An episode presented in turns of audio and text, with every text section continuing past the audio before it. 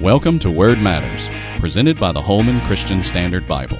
Word Matters is a podcast dedicated to helping Christians understand some of the most confusing and controversial passages of the Bible. And now, join the conversation with your hosts, Trevin Wax and Brandon Smith.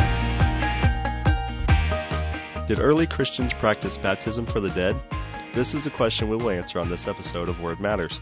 I'm Brandon Smith, brand manager for the HCSB, and I'm here with my co-host Trevin Wax, managing editor of the Gospel Project. Hello, Trevin. This is going to be a fun one. yeah, a little bit. If you're listening at home, please just wait through this. It's going to be great in the end, we promise. so today we're looking at the puzzling statement in 1 Corinthians 15 where Paul speaks of people being baptized for the dead. And it's good that you brought this up, Brandon, since you have such experience with this at your church, right? Don't Yeah. you baptize people at your church? Not last time I checked. Oh, I thought that was in the order of worship after the snake handling portion, right? Uh, I think we're talking about baptism for the dead, not baptism of the dead. Ah, right. So you guys just baptize for the dead at your church. Got stop, it. Stop, tro- stop trolling me. We have a show to do. All right. so let's look at let's look at this difficult text and see what we, what we can do here. Okay, so all joking aside, we are dealing today with a verse uh, that is very puzzling. Comes in the middle of Paul's famous chapter, his very long chapter on the resurrection of Jesus in the past and the resurrection of Christians in the future from the dead, of course. So he he's making a case for the resurrection. He's using all sorts of evidence to show why the resurrection is real and why it's vital to Christian living. So you got to know that. That's the context for the strange statement. Right, right. So uh, let me go ahead and read what he says then in uh, 1 Corinthians fifteen twenty nine in the HCSB. Otherwise, what will they do who are being baptized for the dead? If the dead are not raised at all, then why are people being baptized for them? Uh, so keep in mind the larger point of what Paul is talking about here is is the resurrection of believers will be a reality, even that Christian practice points toward this reality. Right? That's true, but it, it's a difficult text because, well, first we don't know what Paul means. Uh, is he talking about people who are being baptized vicariously on behalf of dead people? Is that what he means? You know, Yeah, right. And, and another issue I think is, is we're not sure what early Christian practice he's referring to. We don't have like some sort of archaeological dig up of scrolls that talk about this sort of practice. We don't have any scripture references that really give us this. Uh, so were people being baptized on behalf of dead people? And if so, was, was Paul committing this practice or is he just commenting on a practice in order to make a point about the resurrection? Who knows? yeah. So we've got two issues here that we have to wrestle with. Uh, first, what practice is Paul referring to? Right. Secondly, and is Paul commending that practice or is he just commenting on it? So those are the questions we got to deal with. And of course, your answer to the one is going to affect your answer to the other. Yeah. So, well, let's jump into these different options and uh, and again, just see if we can bring some clarity to this uh, really confusing, awkward thing that we're talking about here. So, uh, so let's start with the Mormon interpretation. I'm going to let you handle that one. Very kind of you, Trevin. Um, so, more okay. So Mormons. Uh, Mormons don't believe that anyone gets into heaven without being baptized, which is bad news for you and me, Trevin, because we are not Mormon. So we have no nothing to look forward to. Bad news for a lot of people. Yeah, right. Uh, the only way then, uh, according to Mormons, for people to not to uh, who are not baptized during their lives to get to heaven is that somebody else is baptized for them by name. So uh, this is one reason why Mormons are so interested in genealogical research, right? So uh, the basis for Mormon practice seems to be this text in 1 Corinthians 15. Um, and, and Joseph Smith, uh, the well-known founder and prophet of Mormonism, said, uh, "quote Temple work in our own behalf and in behalf of our dead is the greatest commandment given to us." Uh, so, just to kind of sum up the way the Mormon uh, interprets this text, uh, the only way to gain access to heaven is through baptism by proxy, somebody being baptized for you on your behalf after you die. Okay, so the next interpretation, this is the one with the longest history. This is, we might call it the traditional view. So, according to this view, in the Corinthian church, there were believers in Christ who died before they got baptized. In response to that, there were believers in the church who got baptized on their behalf. So, to clarify, this is not a way of getting people into heaven. Uh, it's simply a way of of affirming that the deceased believer was part of the community, and the way that they would affirm that is they would have another believer baptized in their place. Uh, also, that goes along with this view. Paul's point is not to condone the practice, and we should note. I mean, he never mentions it anywhere else. Paul is just saying, look, if there's no resurrection of the dead, what's the point of baptizing someone on behalf of someone else as you've done in the past? You know, so We could sum up the interpretation then to say that the Corinthians had this unique practice of baptizing someone in place of a believer who had died. Paul was using the practice as more evidence in the case he was making for the resurrection, but he was not condoning the practice for today. Right. So, um, and, and then there's a third interpretation uh, we definitely need to mention too. Uh, it's kind of this idea that, that Paul's not referring to actual dead believers. So the first two are talking about people who have died. Uh, he's not referring to that. He's talking about the bodies of living believer, these bodies, uh, living believers, these bodies that will die and decay. Uh, so the baptism for the dead then refers basically to having your body baptized because it's your body that will be raised. So it's that, that picture of baptism that we talk about, um, that somebody dies and then is resurrected like Jesus, uh, pictures his death and resurrection. So Paul's point in this view would be, you know, if you're dying and being raised in baptism, uh, but you don't believe in the resurrection, then what's the point of being baptized? You're you're you're supposed to be picturing something that you don't actually believe.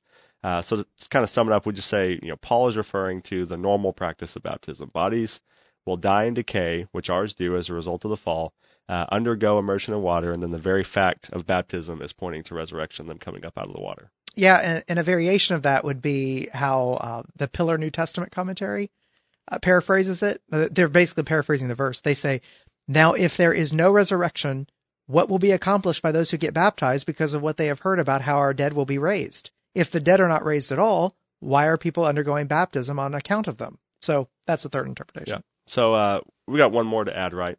Yes, yes. This is the view that some Christians, maybe family members or close friends, uh, have died, and their testimony was so strong that it led non Christians to trust in Christ and want to be baptized. In other words, non Christians trusted the truth of the gospel and then were baptized in a sense for the dead, or we might say it was because of the, the testimony of the dead. With, with the faith, when they got baptized, they had the faith that they're going to be reunited with their loved ones on the day of resurrection. Hmm. Okay. So, uh, Anthony Thiselton, for example, has that view. If that's the meaning, then Paul's point is to say, hey, those of you who got baptized after you saw the testimony of your loved ones who died, I mean, what was the point of being saved and baptized if there's no resurrection? Hmm, that's an interesting one. Um, so okay, so so that's four interpretations. The first one, Mormon interpretation. Second one, uh, it's the unique practice of baptizing believers on behalf of believers who died without being baptized. Uh, you've got the third one, which is kind of the normal baptism view, uh, going under and raising up. Uh, the fourth one is that people become Christians after their loved ones died and were baptized with the faith that they would see them again. And there are a bunch of others that we are not mentioning here. Yeah, and I saw an article recently that listed like 40 different interpretations, but uh, that would be have, a long podcast. Yeah, we don't quite have time for 40. Uh, so let's just stick with these four since they're probably the most common. And uh, so I'm just going to go ahead and put it out there for myself. I'm going full Mormon on this one. Are you, you going to join me on that? Um, I don't think so.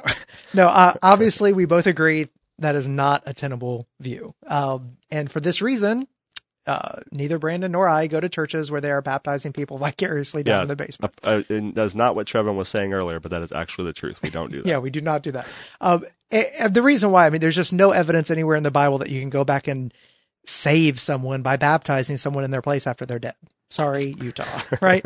um, seriously though, I, I, mean, our, our disagreements with Mormonism would go to the very heart of Christology, yep. the truth of the gospel, extra biblical revelation. I, so if we're going to get into the differences between us and Mormons, this is a minor point of disagreement in comparison to the other issues that we would we would say are heretical. Right. So, uh, but of the other three interpretations, where are you, Brandon? Well, I obviously, I honestly don't know, so I'm curious. oh, great! I'm glad, I'm glad you asked. so, yeah, of the not only three, let's say of the 40 interpretations, uh, I think we're on safe ground to say that with the traditional interpretation, the one that we talked about earlier, that Paul is mentioning some unique practice that's going on in in, in Corinth. Uh, so one of my concerns with the other views is it seems like there's no really no biblical precedent for them. It doesn't seem to kind of tie together with what the rest of Scripture is doing, uh, especially when it comes to bas- baptism and resurrection. Uh, it's like the third view of the picture of baptism. You know, it kind of sounds almost obvious in a way, but it doesn't actually seem mm-hmm. like that's what he's trying to do in this text. It seems like he's trying to do something else here. It kind of seems like a random throw in if that's what he's doing. I don't know. Maybe that's just me, but um, so so maybe this is a unique practice. It's something that they've picked up from other religions or, or culture or something they made up. Uh, but it's certainly not something Paul is condoning, and it's not something they seemingly taught anywhere else in the canon. Uh, so, if anything, you know, it appears to me that Paul is actually showing them how silly this practice is in light of what he's doing with the resurrection here. Okay, so I I'm pretty close to your interpretation. I think uh, by process of elimination, this is how I land. um, I don't think that the interpretation that this is just referring to the baptism of the body uh, is, is, very compelling. I mean, the, the logic and the text and the grammar, it just doesn't seem to work that way. Mm-hmm. So that puts me down to the traditional interpretation too, that this is a unique experience in Corinth that Paul was mentioning, but not commending. Um, it also leaves open the question of were there non Christians that were being saved and baptized because of the dead, you know, after witnessing their testimonies and things? I really I don't have a strong opinion as to which point is right, so I could go either way on it. I I lean to the first option though. Yeah, it kind of seems like we both agree. Uh, so there's something to the Corinthians baptizing people vicariously on behalf of the dead that Paul's saying this is not what you should be doing. Yes. Yeah. And I like I like D.A. Carson's explanation. So he he says this, he says, Imagine a Protestant writing, why do they then pray for the dead if the dead do not rise at all? Now, no one would take that as an endorsement of the practice of praying for the dead. It is a criticism of the inconsistency of praying for the dead while holding that the dead do not rise. So to make this rhetorical question an endorsement of the practice of praying for the dead, one would expect, why do we then pray for the dead? Right. Likewise, in 1 Corinthians 15 29, Paul says they. Now, why do they do this? So his primary concern in 1 Corinthians 15 is the defense of the Christian doctrine of resurrection. Uh, his question in verse 29 is rhetorical. It's simply pointing out the inconsistency of those who deny the final resurrection, granted their rather strange baptismal practices. Right.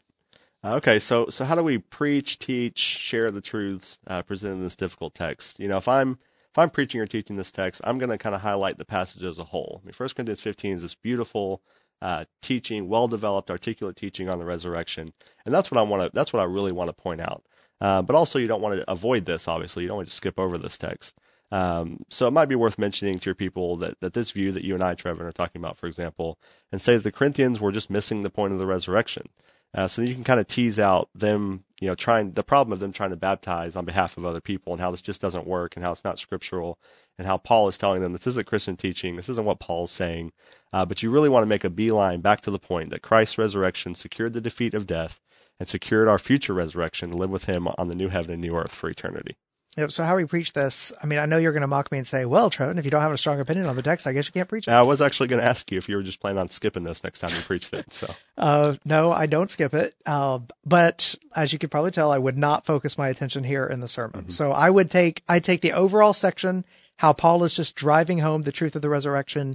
He's marshaling all sorts of evidence for the resurrection. That needs to be the centerpiece of the sermon. So what we have talked about in the podcast should not be the centerpiece of how you right. how you preach this. Uh, so when I get to these verses, when I preach through 1 Corinthians 15, I'm I, I usually mention a couple of the interpretations. I'll say I'm not sure exactly which was which one's right. This is how I lean, but whatever the case, Paul's main point is the resurrection is real. Christian experience supports it. Yep, that's good. Um, so uh, that wraps up another episode for us, Trevin.